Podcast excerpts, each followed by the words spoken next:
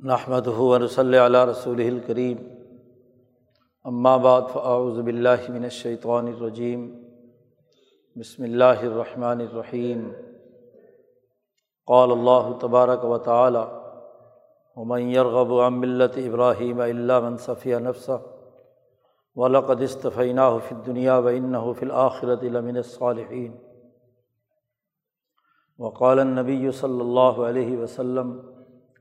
کانت بنو اسرائیل تسوسحم الانبیاء علامہ حلق نبی خلف نبی و لا نبی آبادی سیقون خلفاء فیق سرون وقال النبی صلی اللہ علیہ وسلم لا تزال طائفتم من امتی قائمین الحق لا یضرهم من خالفهم صدق اللہ مولان العظیم و صدق رسول النبی الکریم۔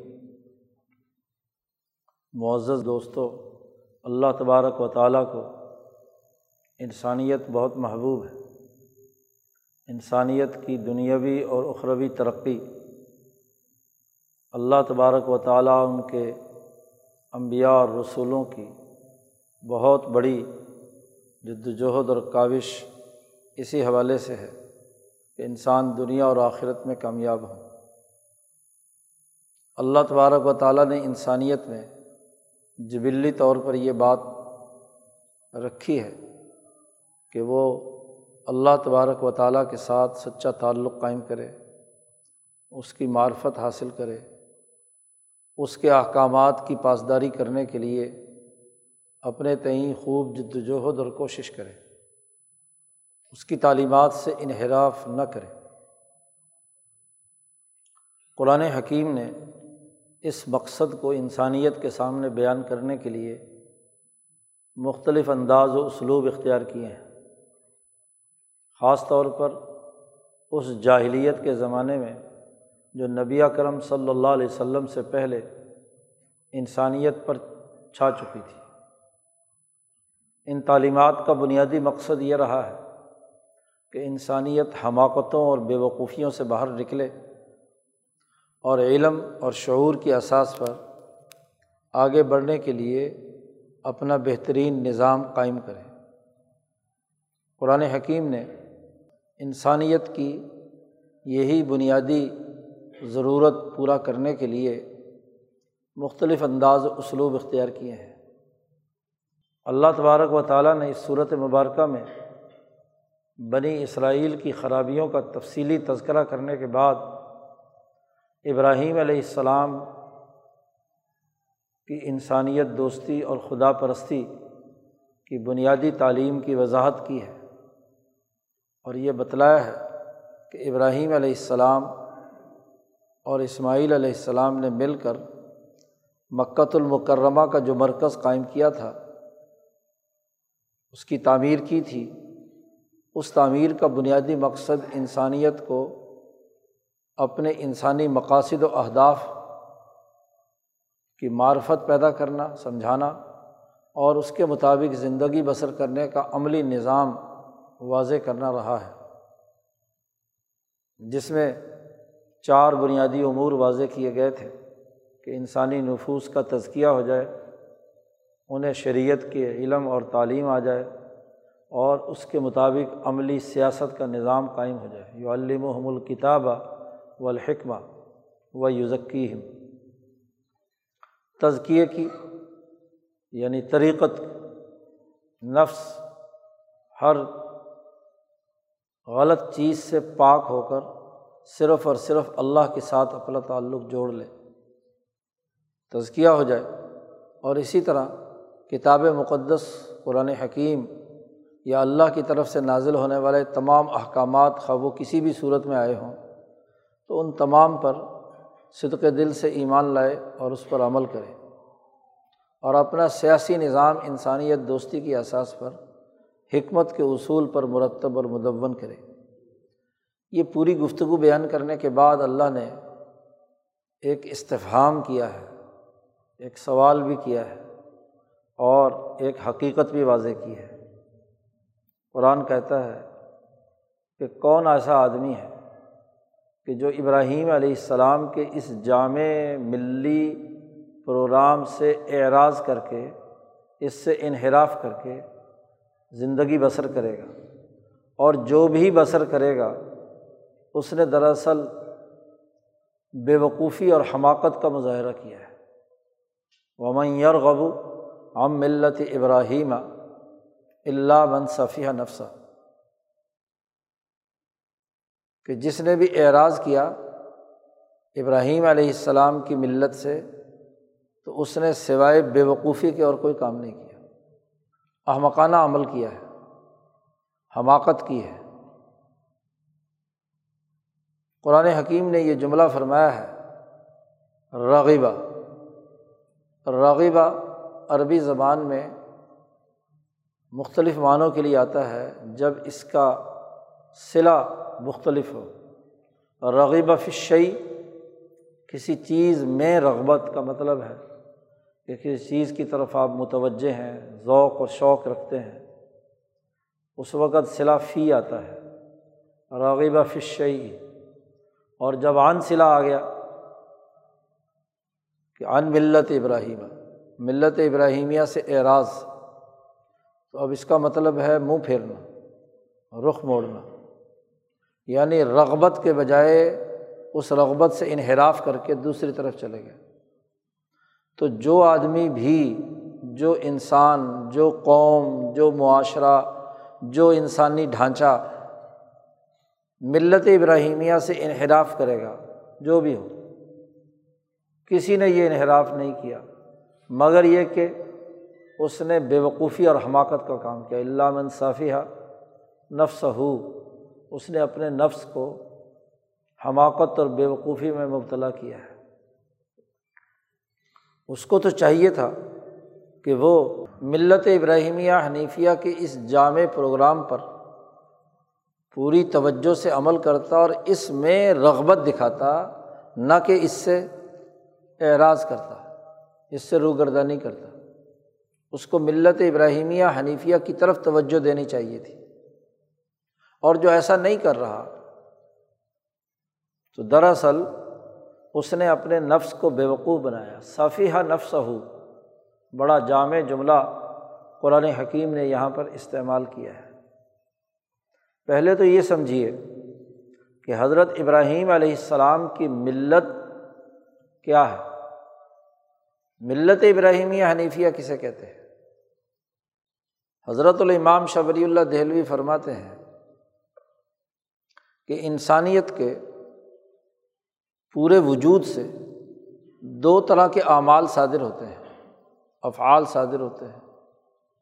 ایک اس کی روح ہے اور ایک اس کا جسم ہے۔ روح کی ضروریات ہے اور جسم کی ضروریات ہے ان دونوں کے باہمی ملاپ سے نفس انسانی وجود میں آتا ہے، جسے صوفیہ کی اصطلاح میں نفس ناطقہ کہتے ہیں۔ اور قرآن حکیم میں مطلق نفس کا لفظ جب استعمال کیا جاتا ہے تو ان تمام چیزوں پر۔ پھر یہ نفس بہیمیت اور ملکیت سے مل کر تین بنیادی قوتوں کا اظہار کرتا ہے۔ عقل ہے، قلب ہے اور نفس طبعی ہے۔ تو ان تینوں کے مجموعے سے نفس انسانی بنتا ہے۔ اصل انسان اس روح کا نام ہے جو روح جسم اور روح ملکوتی سے مل کر اپنی ایک جامعت رکھتی ہے، جسے اللہ نے احسن تقویم کے طور پر پیدا کیا ہے۔ تو انسان احسن تقویم ہے تمام مخلوقات میں سے۔ اس احسن تقویم کا ایک بنیادی نفس ہے۔ ہر انسان کو اور نفس ہی کام کرتا ہے، نفس ہی ان کاموں کی جزا اور سزا بھگتے گا۔ قرآن حکیم نے بارہا یہ لفظ استعمال کیا ہے کہ اللہ تبارک و تعالیٰ کسی کو کوئی سزا یا جزا دیتا ہے تو اس کے نفس کا کسب ہے۔ اس نے یہ کام کیا ہے۔ نفس جس کا تصویہ کیا، نفس مما صواہ قرآن نے کہا ہے۔ جو اسے پاک صاف کر لے گا وہ کامیاب ہے اور جو اسے زمین میں دھسا دے گا وہ ناکام ہے۔ تو نفس انسانی کا نام انسانیت ہے۔ جس میں اس کا ظاہری وجود جو ہمیں نظر آ رہا ہے، اس کے ہاتھ، پاؤں، کان، ناک، جسم، وہ بھی شامل ہے۔ اور اس کے اندر جو انانیت موجود ہے، ایک روح ہے، جس کی وجہ سے اس کی سانس کی ڈوری چل رہی ہے، اس کی ضرورتیں پوری ہو رہی ہیں۔ یہ جسم چلتا، پھرتا، بولتا، کام کاج کرتا، کھاتا، پیتا اسی روح کی وجہ سے تو ان دونوں سے مل کر یہ پورا انسان بنا ہے۔ اور اس انسان کی تخلیق، اس کا خالق اللہ ہے۔ اور اللہ وہ اس میں جامع ہے جو اس کائنات کی تمام قوتوں کا مرکز اور منبع ہے۔ تمام اسماء الہیہ کا سب سے جامع اسم ازاد اللہ تبارک و تعالیٰ۔ کی تو اس پوری کائنات میں، تمام تر مخلوقات میں ایک وجود جو ہمیشہ ہمیشہ باقی رہنے والا ہے، وہ ذات باری تعالیٰ ہے۔ ولاول ولاخر و ظاہر والباطن۔ اول بھی ہے، آخر بھی ہے، ظاہر بھی ہے، باطن بھی ہے۔ اوپر بھی ہے، نیچے بھی ہے، دائیں بھی ہے، بائیں بھی ہے۔ ہر جہت، ہر جگہ پر پوری اس کائنات میں ایک ذات ذات باری تعالیٰ، اور اس کا وہ اس میں جامع جو تمام مذاہب کا متفقہ، جو لفظ ہے، اللہ ہے، الہ ہے، جو بھی اس کا نام مختلف شکلوں میں کہیں دنیا میں رہا ہے، وہ ایک ہی اسم ہے اس میں جامع، المطلق، ذات باری تعالیٰ۔ اور اس پوری کائنات میں دوسرا بڑا وجود جو ہے، وہ حضرت انسان ہے۔ جو احسن تقویم پیدا کیا گیا۔ تمام چیزیں اللہ نے پیدا کی ہیں اور پیدا کی ہیں اس حضرت انسان کے لیے۔ تو حقیقت میں تو دو ہی وجود ہیں۔ انسان وجود ہے مخلوقات میں سے اور تمام موجودات کا مرکز، محور اور تمام چیزیں اسی وجود انسانی کے لیے مسخر کی گئی ہیں۔ جو اس کی روح کی تکمیل بھی کرتی ہیں اور اس کے جسم کی اصلاح اور اس کی درستگی، اس کو معیاری انسان بنانے کا کام بھی کرتی ہیں۔ یہ جب کھاتا ہے تو جو غذا اس کے منہ میں جاتی ہے، اس کے بننے کا ایک پورا پروسیس ہے۔ اس گندم کے بننے میں، اس سبزی کے بننے میں، اس گوشت کے بننے میں، ان مکانات کے بننے میں کتنی ہی قوت کار فرما ہے کائنات کی۔ اور ان قوتوں کا ایک پورا نظام اور سسٹم ہے کہ کیسے پانی نے اس گندم کو اگایا، کیسے سورج کی گرمی نے اسے پکایا اس میں چاند کی چاندنی نے مٹھاس پیدا کی، اس میں ستاروں کی چاندنی نے، ان کی چمک نے اس کو کس طریقے سے سیکل اور عمدہ کیا، اس کے اجزاء کو آپس میں جوڑا۔ اس میں زمین کی معدنیات نے، نباتات نے، حیوانات نے، انسانوں نے کتنا کام کیا۔ جانور ہل چلاتا ہے۔ جی کتنی محنت و مشقت کرتا ہے۔ پھر اس گندم ڈالی جاتی ہے، پھر انسان اس پر محنت کرتا ہے۔ تو ایک دانۂ گندم کے انسانی جسم میں پہنچنے تک کائنات کی ساری قوتوں کا ایک مکمل سسٹم جو انسان کے دائرۂ اختیار سے باہر ہے، وہ اس میں اپنی کار فرمائی دکھاتا ہے اور وہ تمام اللہ کے بنائے ہوئے اس نظام کے تحت کام کرتا ہے جو اللہ نے اس کی تدبیر کے لیے اسے وجود بخشا ہے، پانی کا ایک قطرہ جی گوشت کا ایک لقمہ، سبزیوں کی ایک پیالی بننے پر کتنی توانائی خرچ ہوئی ہے؟ آج تو بڑی کیلکولیشن تم لوگ کرنے لگے کہ جی گندم کے ایک دانے پر کتنا پانی لگا تھا۔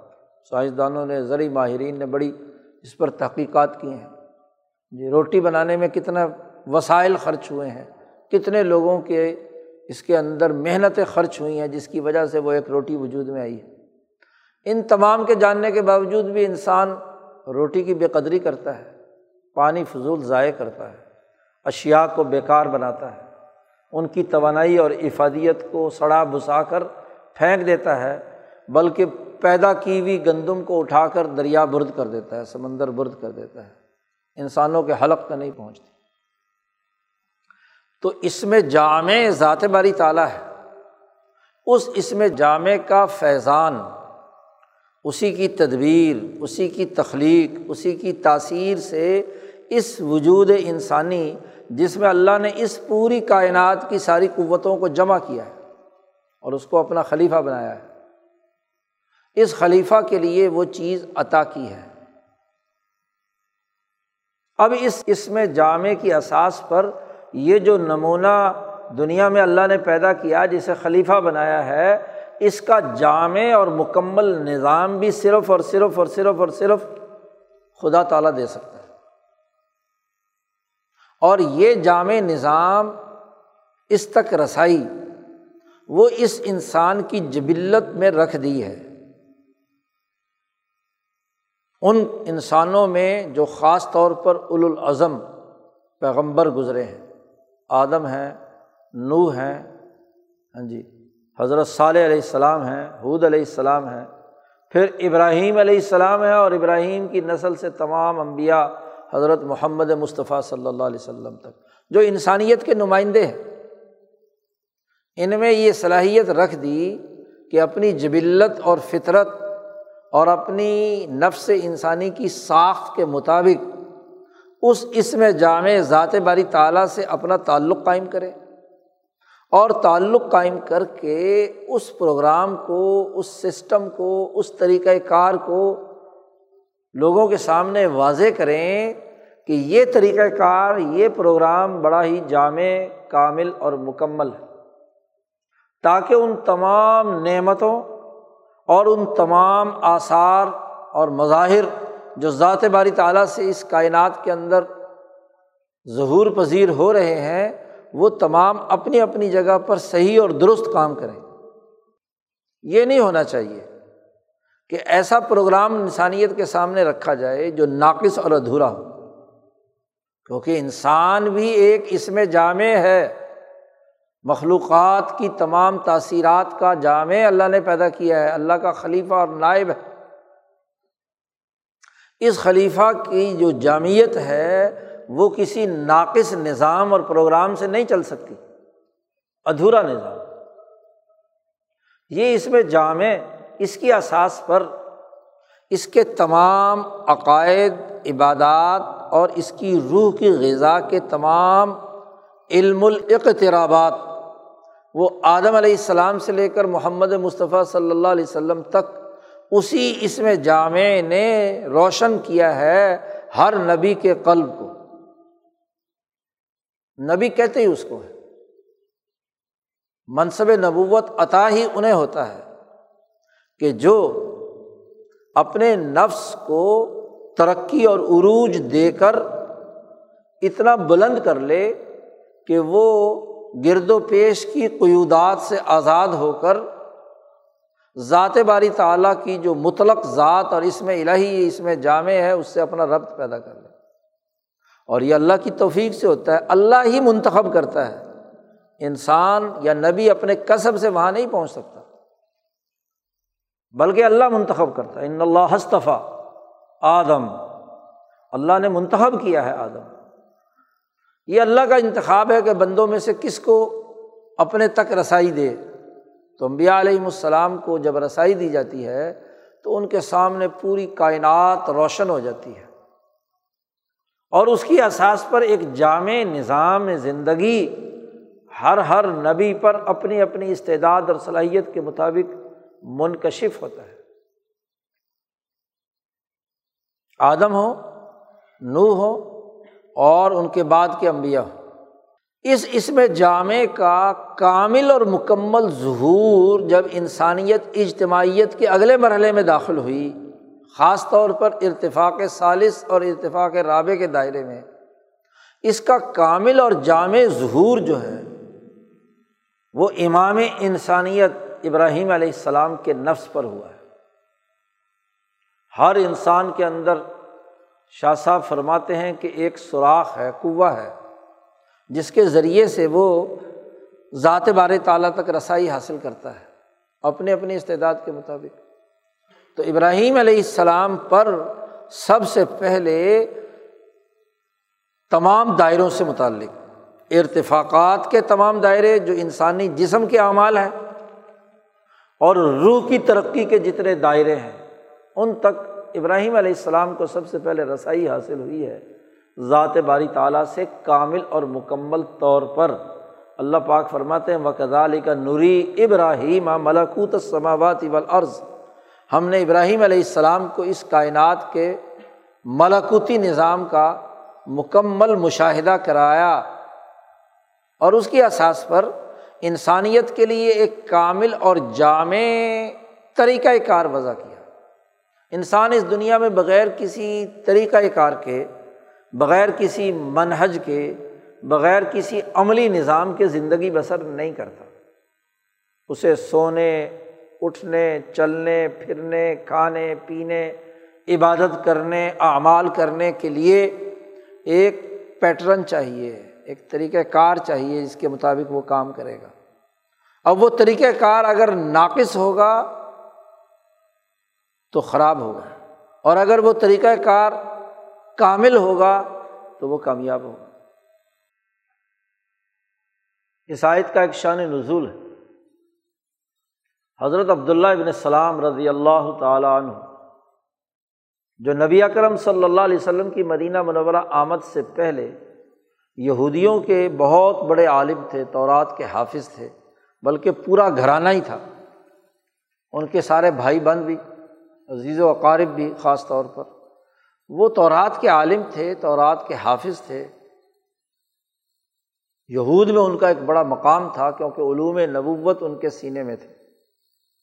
نبی اکرم صلی اللہ علیہ وسلم جب آئے تو تورات کی تعلیمات کے مطابق انہوں نے نبی اکرم صلی اللہ علیہ وسلم سے کچھ سوالات کیے اور ان سوالات کے جوابات ملنے پر انہیں قطعی یقین ہو گیا کہ یہ حضرت محمد مصطفیٰ صلی اللہ علیہ وسلم وہی ہیں جن کا تورات میں ہمیں بشارت دی گئی تھی، جن کے بارے میں کہا گیا تھا کہ اسمہ احمد، تو فوراً انہوں نے کلمہ پڑھ کر مسلمان ہو گئے۔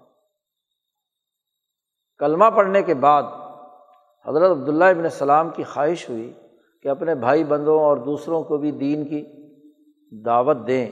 تو ان کے دو بھائی تھے۔ ایک کا نام سلما تھا اور ایک کا نام مہاجر تھا۔ انہوں نے دعوت دیتے ہوئے ان کو کہا کہ دیکھو تم عالم ہو اور تورات میں یہ لکھا ہوا ہے، تم نے پڑھا ہے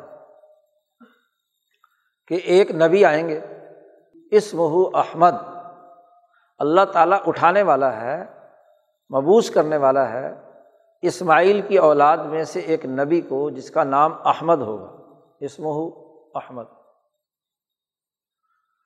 جو ان پر ایمان لے آیا، من آمنا بھی فقد تدا جو ان پر ایمان لے آیا، وہ ہدایت حاصل کر لے گا۔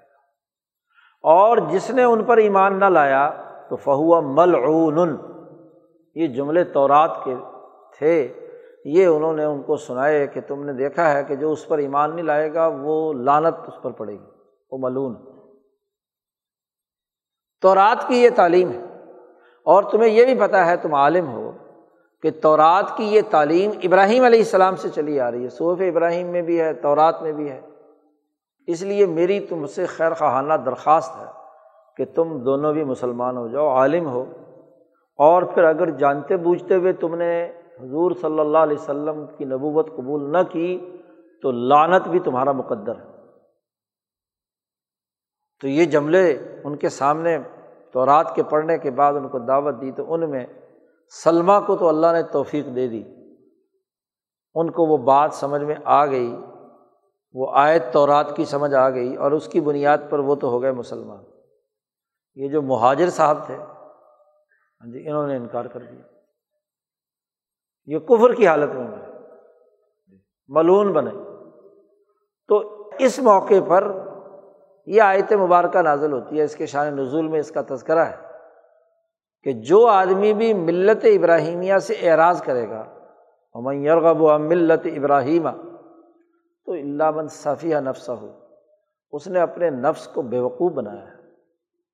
عالم ہے تو رات جانتا ہے، اس میں یہ بات بھی معلوم ہے، اور اس کے باوجود اس نے کیا ہے؟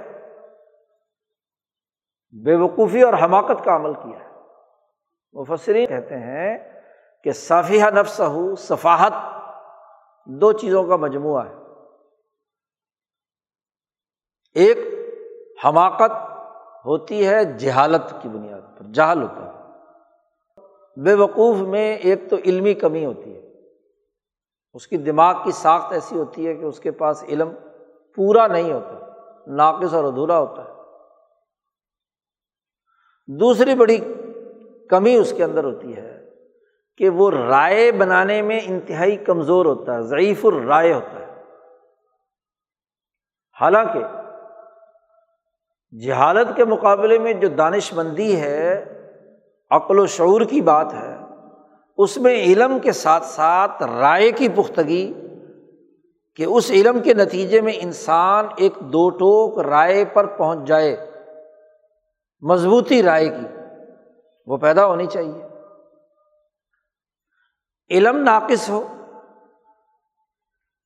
جہالت ہو، کوئی ایک شعبہ نظروں سے اوجل ہو، تو بے وقوف کے اندر یہ بات بھی ہوتی ہے، ادھوری بات ہوتی ہے اس کے سامنے، ناقص بات ہوتی ہے، اور اسی کے ساتھ ساتھ اس کی رائے میں بڑا ذوف اور کمزوری ہوتی ہے، اس لیے جب اس سے رائے مانگو تو ایسی اوٹ پٹانگ بات کرے گا جس کا نہ کوئی سر نہ پیر۔ علمی طور پر اور عملی طور پر ناقابل عمل بات ہوتی ہے۔ ضعیف الرائے ہونے کی وجہ سے رائے میں ذوف پایا جاتا ہے، کمزوری پائی جاتی ہے۔ تو مشورہ اسی لیے کہا جاتا ہے کہ اہل الرائے سے کیا جائے گا۔ رائے سے مراد جن کی ایک رائے بھی ہو اور جس کی رائے نہیں ہوتی نا، وہ ادھر سے کوئی آیا اچھا جی یہ کام کر لیں ہاں جی کر لیں۔ دوسرا آیا جی یہ کام کر لیں ہاں جی کر لیں۔ حالانکہ دونوں کام ایک دوسرے سے متصادم جس کو اپنی رائے پر اعتماد نہیں ہے اپنے رائے کی درستگی پر یقین نہیں ہے، وہ دنیا میں کوئی کام نہیں کر سکتا۔ وہ تو کبھی ادھر کبھی ادھر، اسی کو بے وقوف کہتے ہیں۔ ادھر ادھر کی باتیں کرے، ادھر ادھر کی رائے دے۔ یہ سب سے بڑی جہالت تو قرآن حکیم نے کہا کہ جو ابراہیمی ملت سے اعراض کرتا ہے اس نے دراصل اپنے نفس کی حماقت ظاہر کی ہے۔ کیونکہ انسان کا جو نفس ہے، وہ بھی نفس جامع ہے۔ اور نفس جامع کو ایک نفس جامع والے امام ابراہیم علیہ السلام نے جو ایک جامع پروگرام تحریک حنیفیت کا دیا ہے، علم اور شعور دیا ہے، رائے کی پختگی دی ہے حنیفیت پیدا کی ہے، یکسوئی پیدا کی ہے ایک رائے میں۔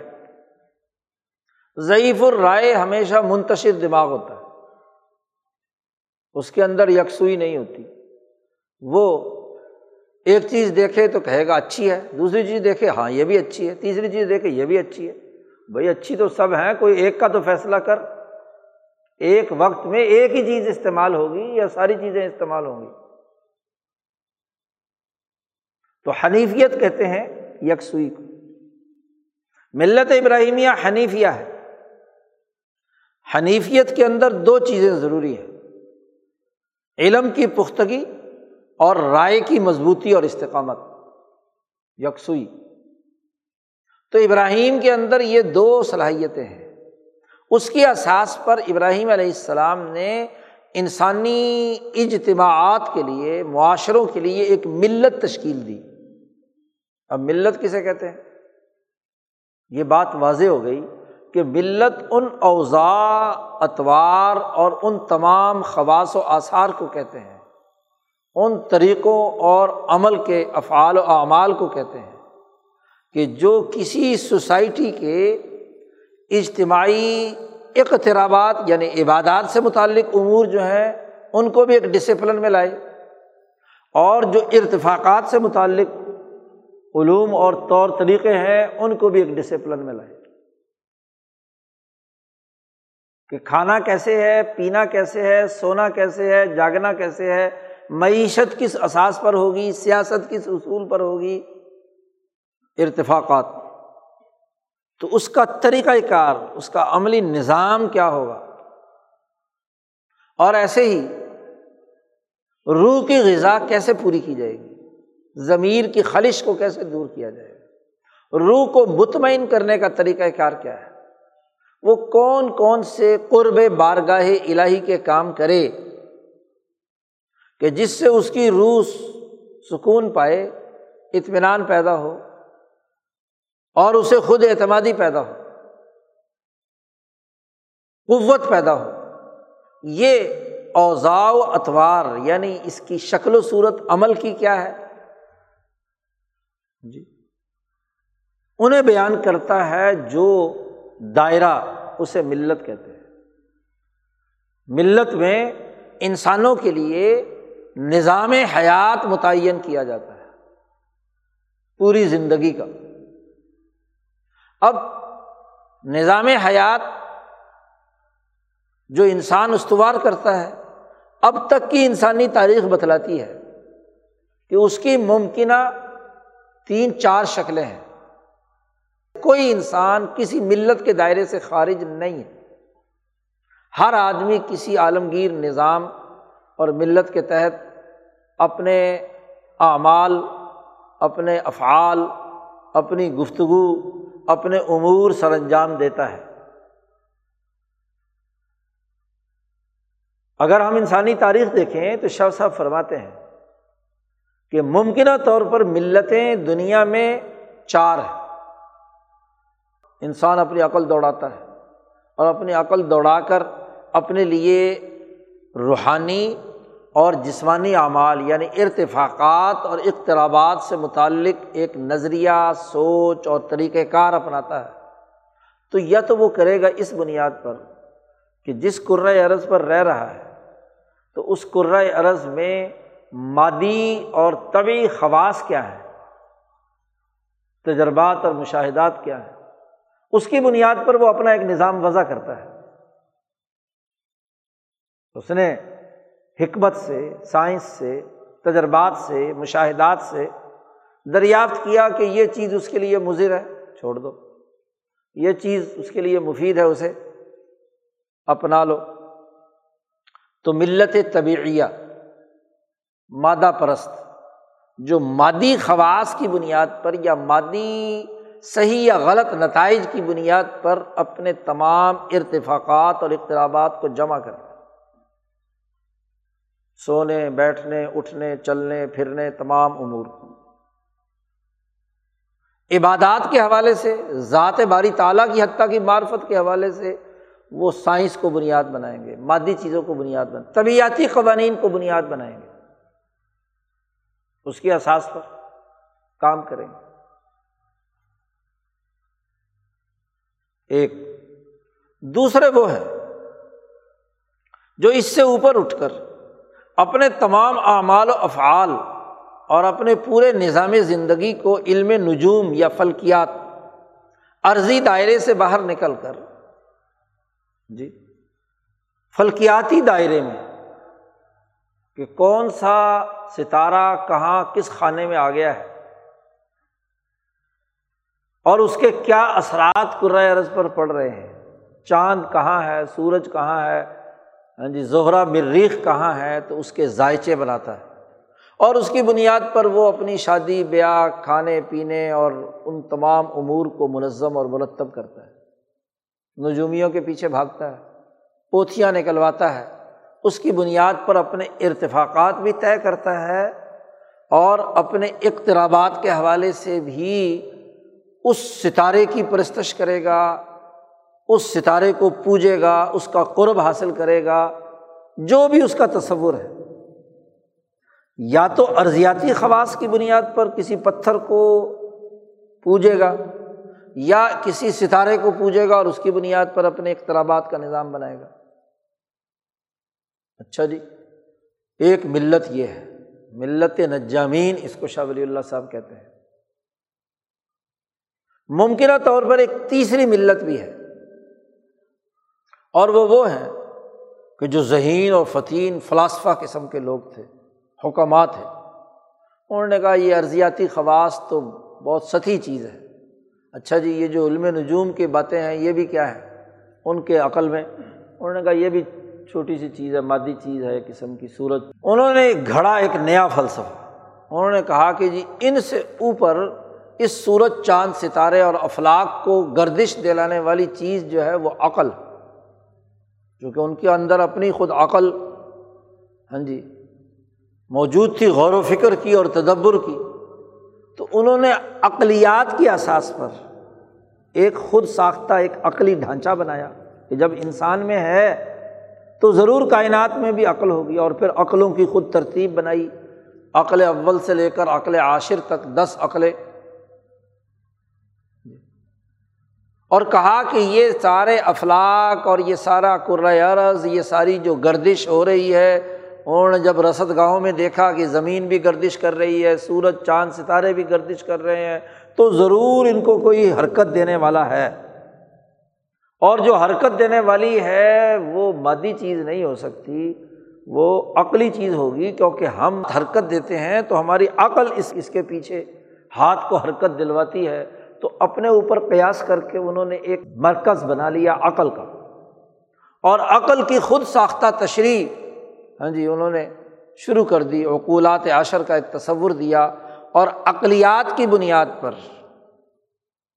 کہ عقل نے بڑے آسمان کو گردش دی، فلک اطلس کو، اور پھر فلک اطلس نے دوسروں کو، تیسرے کو، چوتھے کو، پھر پوری زمین گھومنے لگی اور وغیرہ وغیرہ۔ پھر اس کی وجہ سے سارے یہ موسم بنے، زمانہ بنا، زمان و مکان بنا، اور پھر باقی تمام اعمال اس کے مطابق ہونے چاہیے۔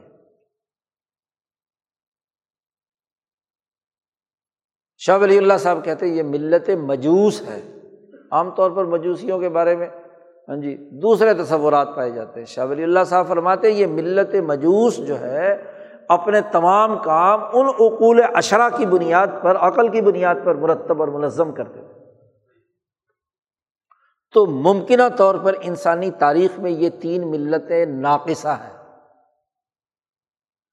ابراہیم علیہ السلام، جن پر یہ حقیقت منکشف ہوتی ہے کہ وہ اس دائرے کو جس کو عقل کہا گیا۔ زیادہ سے زیادہ وہ غیر مادی چیزیں تھیں نا، ان کو امبیائے بنی اسرائیل نے یا امبیا نے اس کو ملائکہ کہا، ملک ہے۔ لیکن ملک بھی خود کچھ نہیں ہے، فرشتہ بھی کچھ حیثیت نہیں رکھتا۔ ابراہیم علیہ السلام کی رسائی ہوئی اس اسم جامع کے، جو اللہ تبارک و تعالیٰ کی ذات اقدس تک۔ اور یہ بھی ایک طریقۂ کار رہا ہے کہ سب سے پہلا انسان جب اس کی عقل ابھی بچپنے میں تھی تو اس کو ارضیاتی خواص کے ذریعے سے معرفت خدا بندی امبیا نے سمجھائی۔ اور جب عقل تھوڑی سی بڑی ہوئی تو سورج، چاند، ستاروں، فلکیات کے ذریعے سے ادریس علیہ السلام نے انسانیت کو اللہ کی طرف دعوت دی، مظاہر قدرت کے ذریعے سے۔ جی۔ اور جب اس سے آگے بڑھے تو نو علیہ السلام نے عقل کو دعوت دے کر عقلیات کے ذریعے سے باتوں کو سمجھانے کی کوشش کی۔ تو بعد میں جاہل انسانوں نے سمجھا کہ بھائی فلکیات ہی اصل ہیں طبیعت ہی اصل ہیں، عقل ہی سب کچھ ہے۔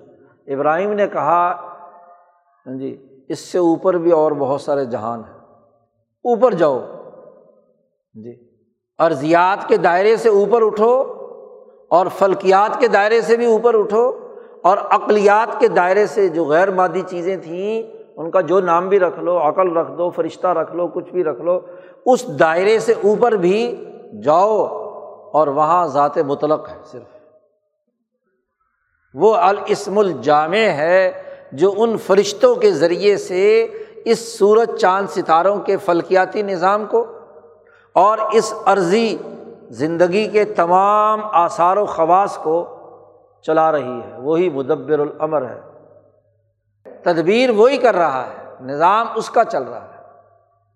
تو اس اس میں جامع جو کائنات کی تمام مختلف اور منتشر چیزوں کا محور اور مرکز خالق و مالک مدبر السماواتی والارض ہے، اس تک جب رسائی حاصل کی تو اب اس کی احساس پر ابراہیم علیہ السلام نے انسانیت کے لیے اس کے اقترابات اور اس کے ارتفاقات کا ایک جامع مکمل پروگرام تحریک حنیفیت کی صورت میں واضح کیا۔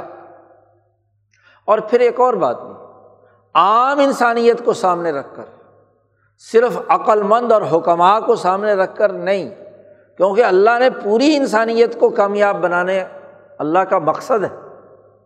انسانیت محبوب ہے، اسے ترقی دینا ہے۔ تو ابراہیم علیہ السلام نے ملت تشکیل دی طریقۂ کار بنایا ایسا کہ جو عام آدمی کا نسمہ اور اس کا جسم اعتدال کے ساتھ اسے برداشت کر سکے۔ وہ یہ نہ ہو کہ خدا پرستی یا اللہ سے تعلق کا وہ مشکل طریقۂ کار کہ جس میں وہ اپنی بہیمیت کو فنا کر کے راہبوں کی طرح ایک جگہ پر اس طریقے سے بیٹھ جائے کہ وہ تمام اپنی انسانی خواہشات کو ختم کر کے ہاں جی وہ تو اللہ ماشاء اللہ کو انسان ہو سکتے ہیں۔ جس کو شاہ صاحب نے معرفت خدا بندی کے پہلے طریقے کے طور پر حجرت اللہ میں بیان کیا ہے۔ سعادت، طریقہ اولا سعادت کا۔ اور سعادت کا جو طریقۂ ثانیہ ہے، اسے اختیار کیا۔ کہ چونکہ انسان مرکب ہے بہیمیت اور ملکیت سے، تو دونوں کے مجموعے سے بہیمیت اپنی کچھ عادتیں چھوڑے اور ملکیت کچھ تھوڑا سا نیچے آئے اور دونوں مل کر ایک ایسا معتدل معاشرہ بنائیں کہ جس میں اس کی روح کی غذا بھی اقترابات کی صورت میں کامل اور مکمل طور پر ہو اور اس کے جسم کی ضروریات اور تقاضے بھی کامل اور مکمل طور پر پورے ہوں۔ اب وہ ملتیں جو ناقصہ ہیں، انہوں نے آ کر دو طرح کی انتہا پسندی پیدا کی۔ ارضیات اور فلکیات نے تو سرے سے انسان کو ایک ایسا ناقص پروگرام دیا کہ ایک تو فکری طور پر اس قرۂۂ عرض پہ پتہ نہیں کتنے کے پتھر ہیں، کتنا ہی معدنیات ہیں، کتنے نباتات ہیں، کتنے حیوانات ہیں۔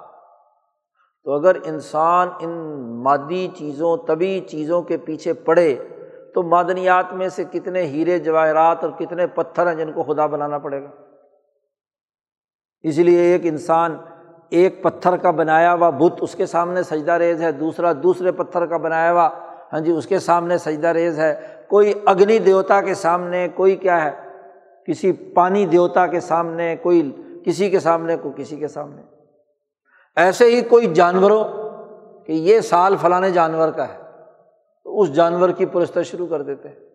گدے کا، گھوڑے کا۔ صفیہ نفسہ نہیں ہے، صفاحت نہیں ہے۔ علم بھی ناقص اور رائے کی بھی انتہائی کمزوری۔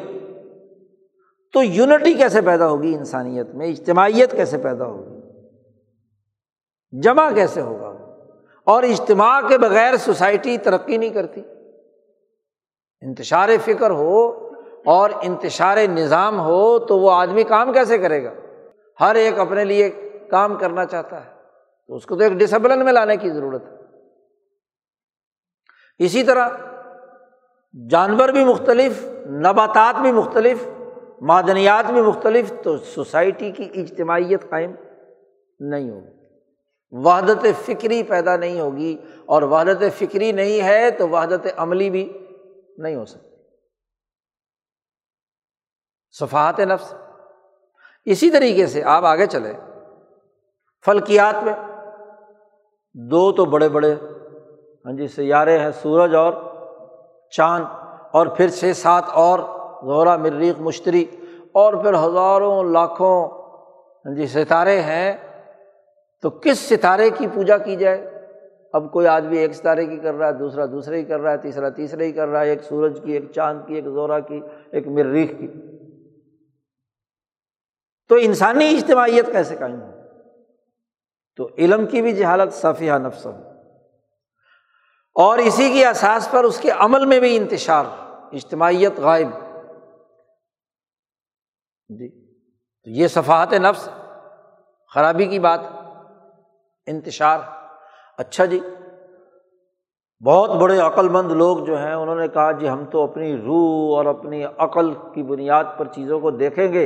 اچھا جی عقل کا مسئلہ آیا تو پھر انہوں نے عقل اول اور عقل عاشر تک عقلوں کی دس قسمیں تو خود ہی مان لی نا۔ جی۔ اور جب دس قسمیں مانگ لی اور ان میں سے کہا کہ جو عقل عاشر ہے، دسویں عقل ہے، وہ عقل فعال ہے اور وہ کام کر رہی ہے۔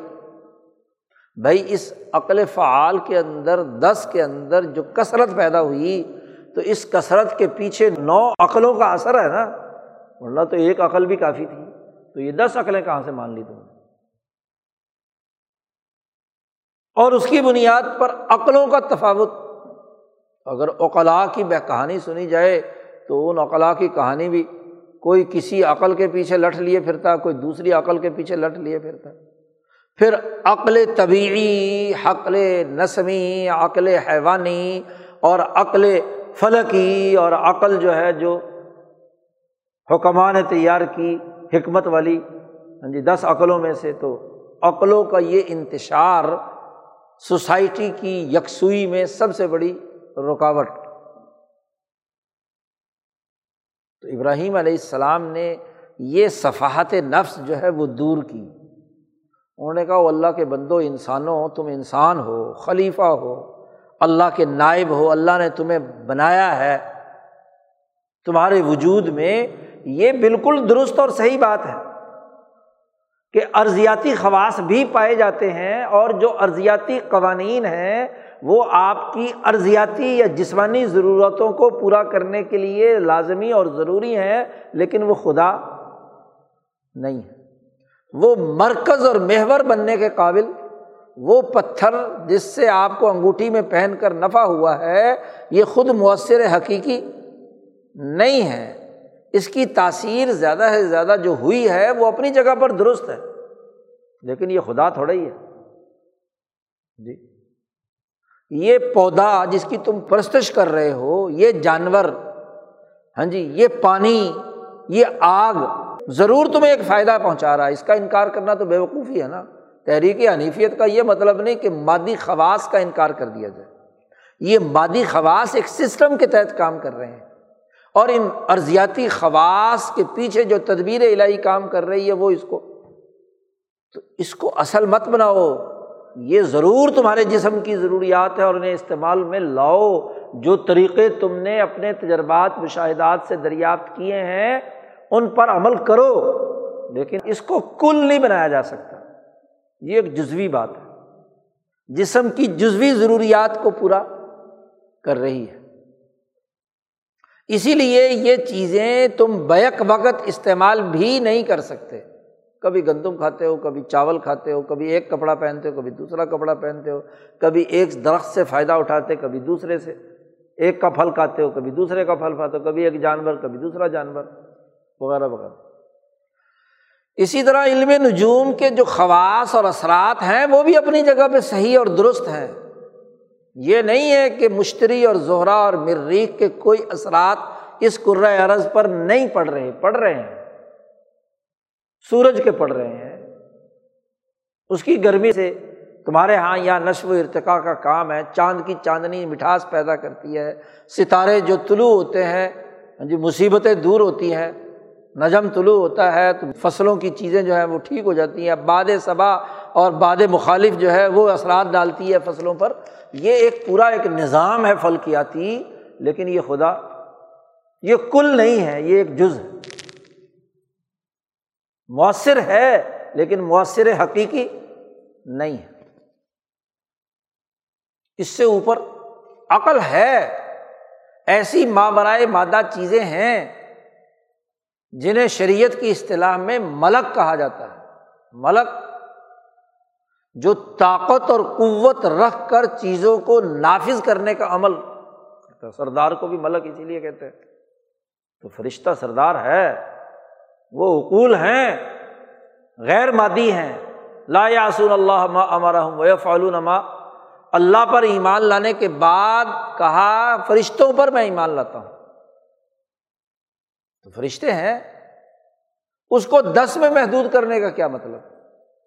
اور پھر ہر ایک کی ترتیب بنا کر آخری ایک عقل فعال کو کیا ہے؟ بنیاد بنانا۔ جی۔ شاہ صاحب نے اس کی پوری وضاحت کی ہے، پورا فلسفہ متعین کیا ہے۔ فرشتوں کے حوالے سے بڑی محققانہ گفتگو شاہ صاحب نے اپنی کتابوں میں کی ہے۔ لیکن وہ مؤثر حقیقی نہیں ہے وہ جبرائیل ہو یا مکائل ہو یا اسرائیل ہو یا اسرافیل ہو یا ہزاروں، لاکھوں جو بھی فرشتے اللہ نے اوپر سے نیچے تک اس تکوینی نظام کو چلانے کے لیے، وہ تو لا یاسون اللہ ما ہمارا ہم و فعلون ما یو مرون اصل مؤثر حقیقی، اصل جو بنیادی اس کائنات کا خالق و مالک ہے، وہ اللہ کا اس میں جامع ہے۔ وہ اس نظام کو چلا رہا ہے۔ اور اسی نظام کے تحت یہ تینوں سطحیں اس نظام کے تحت چلنی ہے اس کا فہم، اس کا علم، اس کا شعور، اس کی سمجھ اور اس کا مکمل نظام سب سے پہلے انسانیت کے سامنے متعارف کرایا ہے۔ امام انسانیت ابراہیم علیہ السلام نے۔ یہ ہے ملت حنیفیہ۔ جو سمہا بھی ہے، بیضا بھی ہے، روشن بھی ہے۔ لوگ کہتے ہیں روشن خیالی۔ روشن خیالی اس سے بڑی اور کیا ہوگی؟ بیضا بھی ہے۔ سمہا بھی ہے، آسان بھی ہے۔ حنیف بھی ہے، یکسو بھی ہے۔ کہ ساری قوتیں آپ نے ایک نقطے پر مرتکز کر دیں۔ محور پر۔ ارضیاتی، فلکیاتی اور عقلی قوتیں ایک ذات ذات باری تعالیٰ تک۔ اور دنیا میں علم کا اصول یہ ہے کہ دنیا کا کوئی علم ایسا نہیں کہ اس علم سے متعلق کا تمام امور ایک مرکز سے جڑے ہوئے نہ ہو زیرو بنیادی بات ہے۔ اگر زیرو ہے تو پھر one two three four five اور جتنی مرضی گنتی کرتے رہو جنتا جتنا مرضی ہاں جی حساب کتاب اور اعداد کی جتنی بھی بحث کرو، اس کے لیے پہلی بنیاد زیرو ہے، نقطہ ہے۔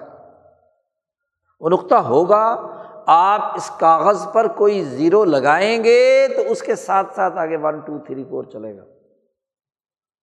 اور اگر اس کے ادھر لگا دیا، تو پھر گنتی اوپر نہیں چڑھے گی۔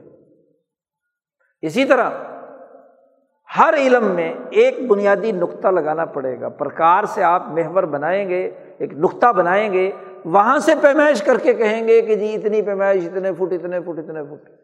ساری جیومیٹرک کس کے گرد گھومتی ہے؟ اس نقطے کے گرد۔ تو عقل اور علم کا تقاضا یہ ہے کہ یہ جو مختلف اور منتشر کائنات ہے، اس کا ایک مرکز۔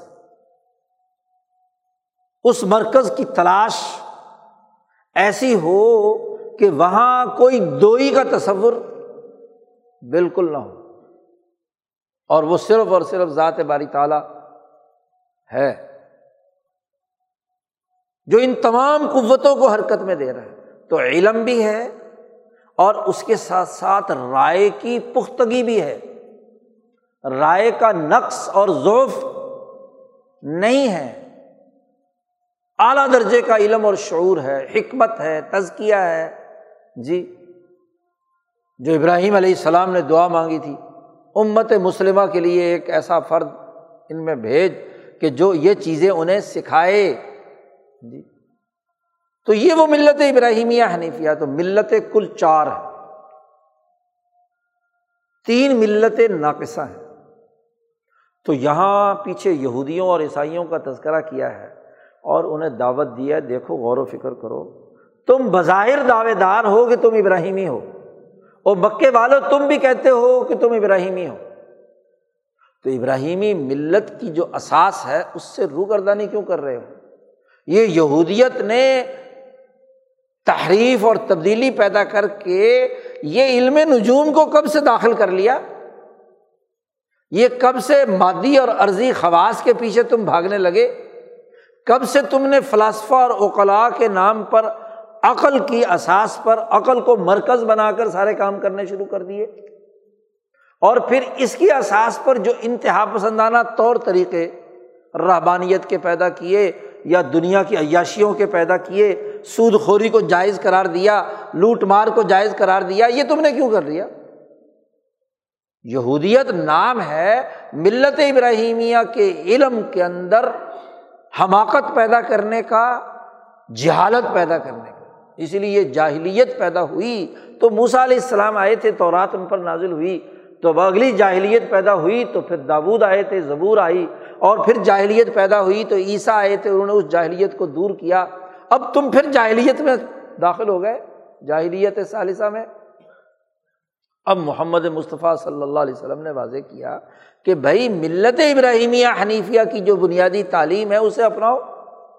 اپنے اقترابات اور ارتفاقات کی اساس ملت ابراہیمیہ کا نظام ہو، جس میں تم معرفت خدا بندی کی بنیاد پر اپنے تمام ارضیاتی امور، فلکیاتی امور اور عقلی امور مرتب اور مدون کرو۔ اور وہ بناؤ جو انتہا پسندانہ نہ ہو۔ انسان صرف بہیمیت کی خواہشات کو پورا کرے اور ملکیت کے تقاضے نظر انداز کر دے یا ملکیت کے نام پر روحانیت کی اعلیٰ منزلیں طے کرے اور بہیمیت کا اعتدال چھوڑ دے یا راہب بن جاؤ اور یا شیطان بن جاؤ، ایسا نہیں ہے۔ جو اعتدال ہے، وہ پیدا کرو، یہ ملت ابراہیمیہ حنیفیہ ہے۔ تو جس نے بھی اس سے اعراض کیا، جو دنیا میں اس میں جامع انسان ابراہیم علیہ السلام پر جو اللہ نے نظام جاری کیا ہے، ملت تشکیل دی ہے، طور طریقے وضع کیے ہیں، کھانے، پینے، اٹھنے، بیٹھنے، ارتفاقات اخترابات کے، ان سے جو روگردانی کرے گا تو وہ بیوقوفی کے علاوہ اور کچھ نہیں۔ صفیہ نفس ہو۔ اس نے حماقت کی۔ اور عبداللہ ابن السلام کے الفاظ میں فہو ملعون وہ ملعون ہے۔ اس پر لانت پڑے گی۔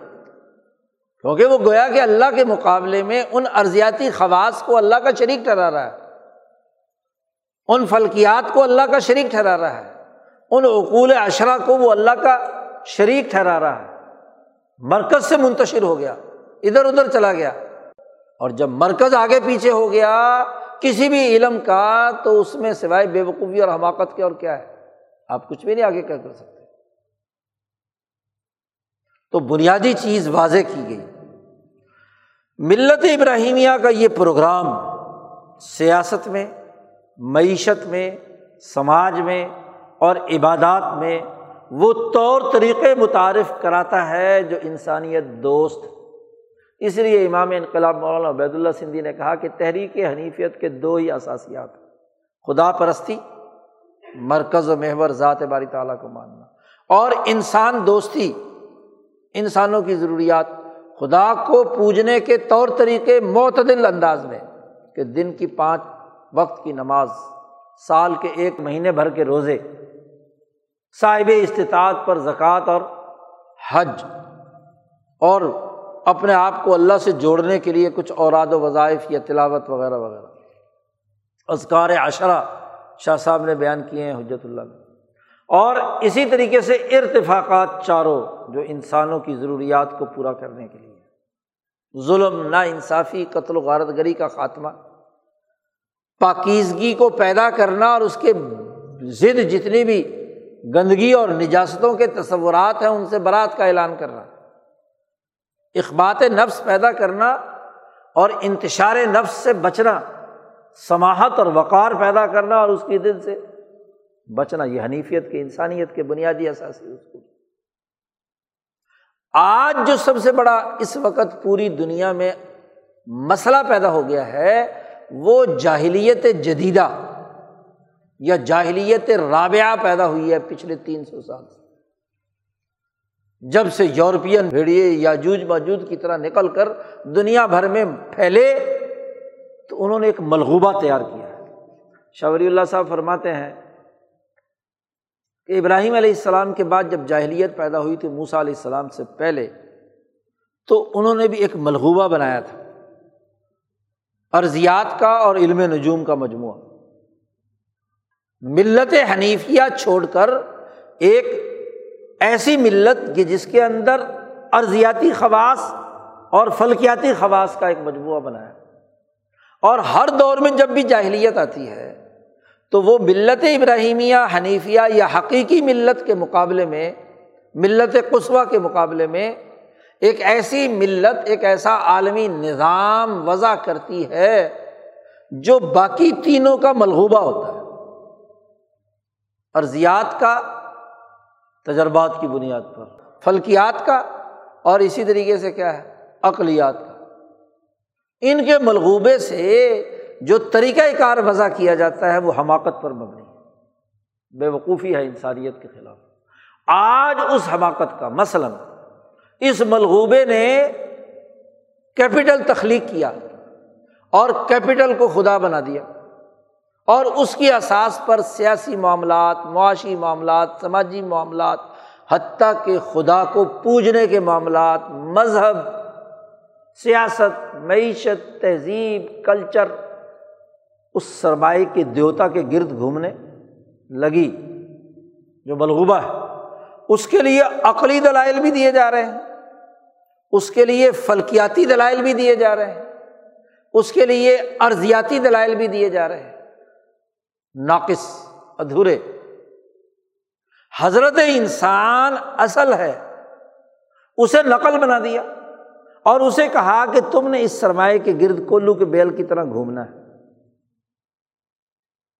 جب سرمایہ کو اصل بنا لیا تو پھر سرمایہ کمانے کا ذریعہ ہے۔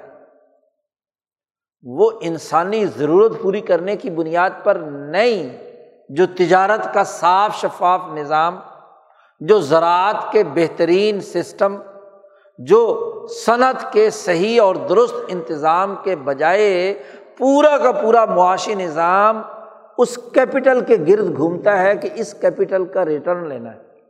بس۔ اب اس کیپٹل کا ریٹرن لینا ہے تو جس ممکنہ شکل سے بھی ان کی عقل کہتی ہے اور وہ عقل ان کے پیچھے وہ شیطان ہے، ابلیس ہے جو نظر نہیں آتا، غیر مادی ہے، جس نے ان انسانوں میں سے شیطان انسان بنائے، شیاطین الجن والانس، اور ان کے دماغ میں یہ ڈالا کہ سرمایہ کا ریٹرن لینا ہے تو سرمایہ جس شکل میں بھی کہیں جائے اس کو ریٹرن لانا ہے۔ تو وہ دنیا کی سب سے بڑی خرابی پیدا کی جو دنیا کے کسی نظام میں اس سے پہلے نہیں تھی۔ نہ کنفیوشزم میں، نہ مجوسیوں کے یہاں نہ ہی کیا یہودیوں کے یہاں نہ ہی عیسائیوں کے یہاں تھی تو بہت جزوی اور محدود دائرے میں تھی۔ اور وہ خرابی کیا پیدا ہوئی؟ کہ یہ سرمایہ جو ہے، اسے قرض پر چڑھانا ہے۔ جی قرض ایک کاروبار ہے۔ جی ایک نئی ہاں جی سرمایہ داری نظام نے دنیا میں حقیقت پیدا کی کہ عالمی سطح پر قوموں کو مقروض بناؤ، پیسے کرائے پر چڑھاؤ اور اس کا ریٹرن لو۔ اس کو کچھ بھی نام پرافٹ رکھ لو، کچھ رکھ لو، منافع رکھ لو۔ یہ وہ بنیادی خرابی ہے جو ان تینوں کے ملغوبے سے۔ جی۔ تین ناقص ملتوں کے ملغوبے سے سرمایہ کو خدا بنا کر سچ چیزوں کو پوجنا شروع کر دیا اور قرضوں کا نظام دنیا پر شاطر ان شیاطین الجن والانس نے مسلط کیا۔ ہر ملک مقروض ہے۔ ہر قوم مقروض ہے۔ امریکہ مقروض ہے، برطانیہ مقروض ہے، فرانس مقروض ہے، پاکستان مقروض ہے، جنوبی ایشیا کا ہر ملک مقروض ہے۔ دنیا بھر کی معیشت کو کنٹرول کرنے والے، چند قرض دینے والے تین سو، چار سو عالمی سرمایہ دار جن کو کہا گیا بزنس مین ہے۔ یہ کیسا بزنس پیسے کرائے پر چڑھانے کا اور اس کے لیے پھر باقاعدہ ادارتی نظام بنائے گئے۔ I M F world bank کہ قرضوں کی اس معیشت کو دنیا میں کیسے اپنے کنٹرول میں رکھ کر اس سے قرضوں کی واپسی کے نظام کو استوار کرنا ہے۔ کتنا شفاقانہ طریقہ۔ اس سے پہلے ہوتا کیا تھا کہ کوئی ملک پیسے نہیں دے پایا یا کوئی فرد نہیں دے پایا، دیوالیہ ہو گیا، معاملہ ختم۔ جی۔ اب انہوں نے کہا کہ جی دیوالیہ تو نہیں ہونا چاہیے۔ جنگ عظیم اول اور دوم میں جب دیوالیہ پن بہت سارے ملکوں پر مسلط ہوا اور کسی دوسرے ملک کے جو ہاں جی پیسے تھے، قرض پر گئے ہوئے، ان کا ادا کرنے کی کوئی صورت نہیں تھی۔ انہوں نے کہا جی اچھا جی ہم ایک سرمایہ داروں کا پول بناتے ہیں۔ ہاں جی ایک مرکز بناتے ہیں۔ مانیٹری فنڈ کے نام سے ایک ادارہ بناتے ہیں۔ وہ تمہارے قرضے ادا کر دیا کرے گا۔ وہ جس ملک نے لینا ہے، اس کو وہ دے دے گا۔ اس کے ذمے یہ قرضہ چڑھ جائے گا، اس کا وہ دگنا تگنا سود وصول کرے گا۔ تو ایک پورا نظام قرضوں کی معیشت کا ورلڈ بینک بنایا گیا۔ اور اس بینک کے ذریعے سے بھی قرضوں کے نظام کو دنیا کی نئی ابھرتی ہوئی ریاستوں پر مسلط کیا گیا۔ نئی کیا، پرانی کیا، ہر ایک قرضوں کی معیشت۔ اور آج اس قرضوں کا حجم بڑھتے بڑھتے بڑھتے بڑھتے اس لوٹ مار کا، غیر انسانی نظام کا، غیر ملت ابراہیمی ہاں جی سسٹم کا یہ اثر حماقتوں کا یہ ہوا ہے کہ ہر ملک قرضوں کے بوجھ تلے ڈوبا ہوا ہے۔ ہر ریاست ڈوبی ہوئی ہے۔ آج کے اخبار میں آپ نے خبر پڑھی ہوگی۔ ہاں جی وہ نیوزی لینڈ کی وزیر اعظم روتے ہوئے استعفیٰ دے رہی ہے جی۔ عالمی معیشت ختم ہوگی میں اب کچھ نہیں کر سکتی تمہارے لیے۔ جا رہی ہوں نیا الیکشن کرو نیا معاملہ کرو کون اٹھائے گا؟ برطانیہ ڈوب رہا ہے اور ڈوبتے ہوئے گوروں کو ہٹا کر ایک ہندوستانی کو اٹھا کر کیا ہے؟ وزیر اعظم بنا رہا ہے۔ فرانس کا یہ حال، جرمنی کا یہ حال، خود امریکہ قرضوں کے بوجھ تلے ڈوبا ہوا ہے، صرف ڈالر۔ پیٹرو ڈالر جو دنیا بھر کی معیشتوں کو لوٹ کر اپنا بھرم برقرار رکھے ہوئے کاغذ پہ کاغذ چھاپ رہا ہے۔ کب تک چھاپے گا؟ تو قرضوں کی یہ معیشت انسانیت کے لیے دیوالیہ پن نہیں تو اور کیا ہے؟ صافیہ نفس ہو انسان نے اس سے بڑھ کر اور حماقت اور کیا کی ہے کہ پچھلے تین سو سال سے عجیب تماشا ہے، دنیا کے ایک سو ترانوے ملکوں نے وہ نظام تسلیم کیا ہوا ہے کہ جس میں قرضوں کی معیشت ہوگی۔ نیا ملک اس وقت تک وجود میں نہیں آتا جب تک کہ وہ قرضوں کی معیشت کے عالمی نظام کے اندر جکڑا نہیں جاتا۔ پاکستان بننے سے پہلے آپ کے ملک کا معاشی نظام جو بینک کنٹرول کرے گا، اس کا معاہدہ آپ کے بننے سے پہلے ورلڈ بینک سے اور آئی ایم ایف سے ہوا ہے۔ اور آج ہمارا وزیر اعظم روتے ہوئے کہتا ہے کہ جی انہوں نے پتہ نہیں کہاں کہاں ہم سے انگوٹھے لگوا لیے، کہاں کہاں دستخط کروا لیے، بڑی سخت شرائط ہیں۔ آج کے اخبار کی موٹی سرخی دیکھو، آپ کی وزیر، مملکت وزیر خزانہ جو ہے، عائشہ غوث، وہ سینٹ کی کمیٹی کے سامنے کہہ رہی ہے جی اب آئی ایم ایف نے اتنی شرطیں لگائیں گے لگا دیں گے ہم۔ کیونکہ قرضے ادا کرنے۔ جبکہ قرآن نے، ملت ابراہیمیہ، حنیفیہ نے، تورات نے، زبور نے، انجیل نے، قرآن نے کہا تھا کہ قرض صرف اور صرف اللہ کو دیا جا سکتا ہے۔ منزل یقرض اللہ قرض حسن قرض حسنا دیا جا سکتا ہے صرف۔ تعاون کے لیے ہے۔ ریٹرن لینے کے لیے۔ کلو قرض جرا نفان فہو ربا۔ ہر قرض جب نفع اٹھائے تو وہ کیا ہے؟ سود تو ملت ابراہیمیہ حنیفیہ نے قرض کی اثاث پر جو سودی نظام ہے، اس کی ممانعت صوف ابراہیم میں ہے جی تورات میں ہے، زبور میں ہے، انجیل میں ہے، قرآن میں ہے۔ تو انسانیت کے لیے جو جامع ترین پروگرام آج اسی طورات کو ماننے والا یہودی سب سے زیادہ قرضے چڑھا رہا ہے اور اس سے پرافٹ کما رہا ہے، سود کما رہا ہے۔ آج بائبل پر عمل کرنے کا دعوے دار عیسائی انجیل کو ماننے والا سب سے زیادہ اس قرضوں کی معیشت کے نظام اس پر مسلط ہے۔ وہ مسلمان جو قرآن پر ایمان رکھتا ہے، ملت ابراہیمیہ کا دعوے دار ہے، نبی المبیا محمد مصطفیٰ صلی اللہ علیہ وسلم کو رسول مانتا ہے، آج وہ ان قرضوں کے نظام کو سہارا دیے ہوئے ہے، بنائے ہوئے ہے، چلائے ہوئے ہے۔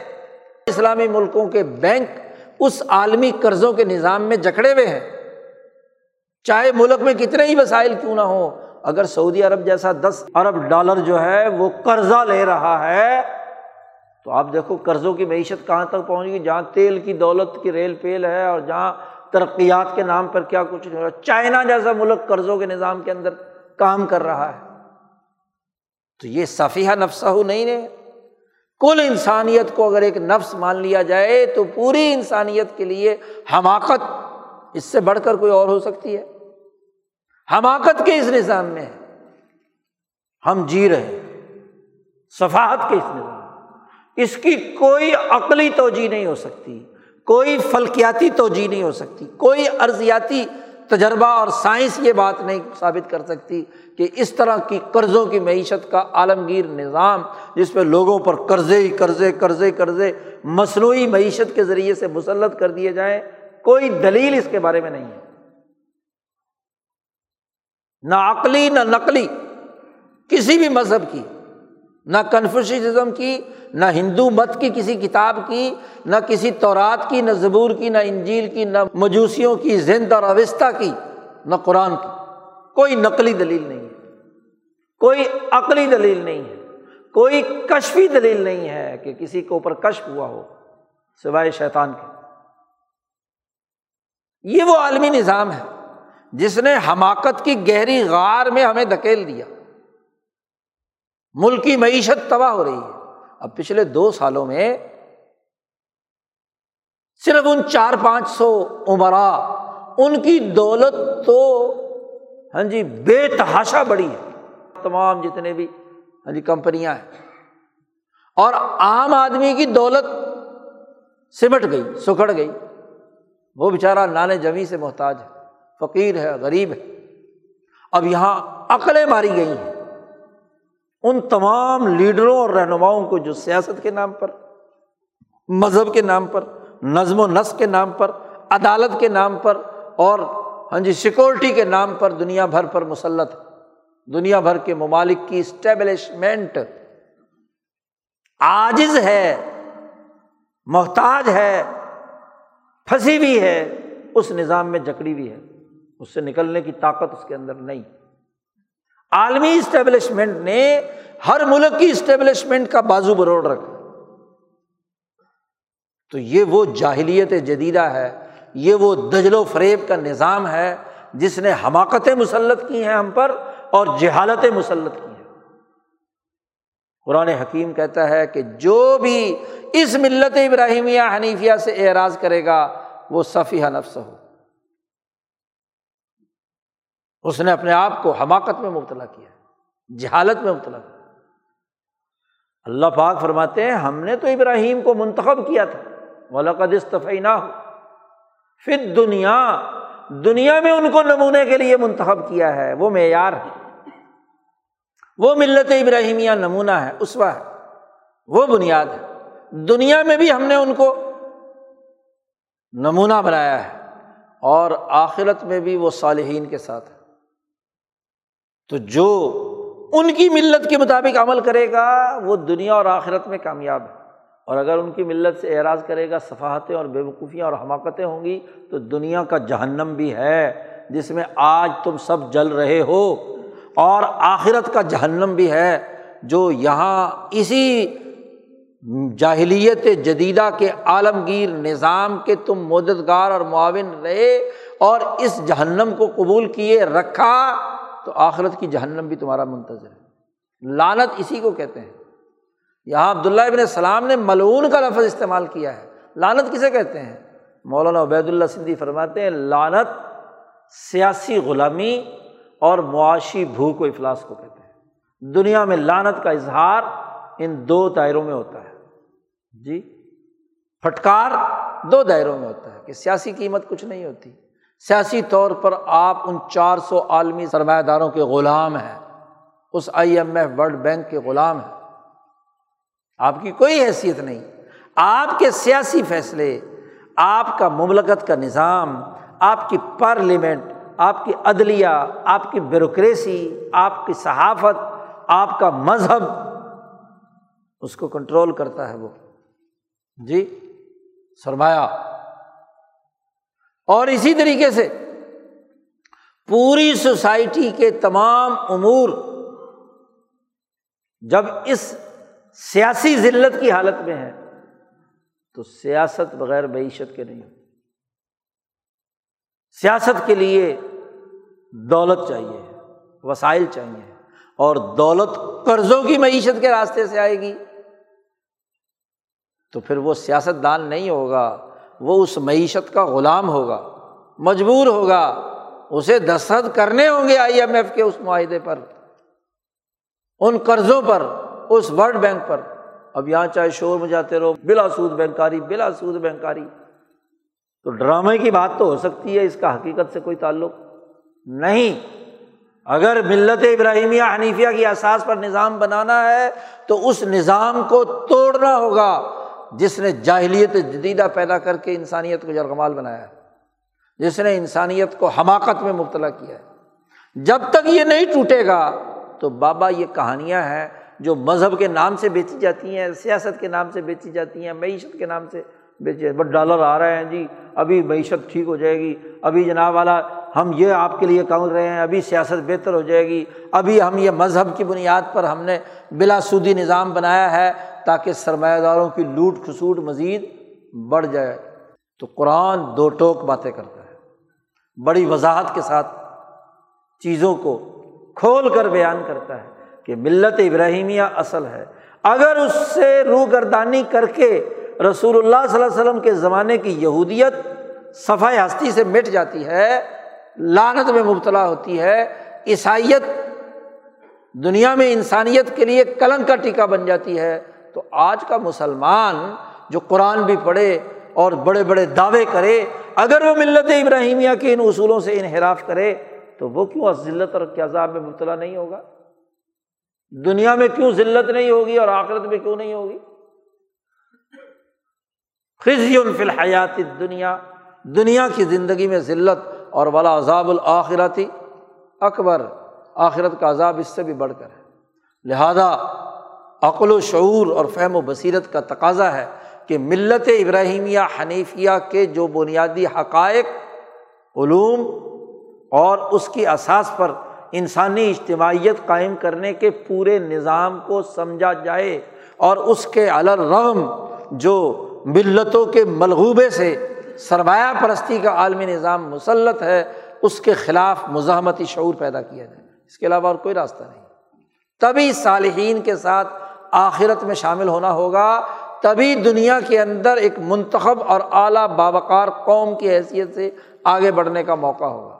اللہ تعالیٰ ہمیں قرآن حکیم کو سمجھنے اور اس پر عمل کرنے کی توفیق عطا فرمائے۔ وہ آخر الداوانہ الحمد للہ رب العالمین۔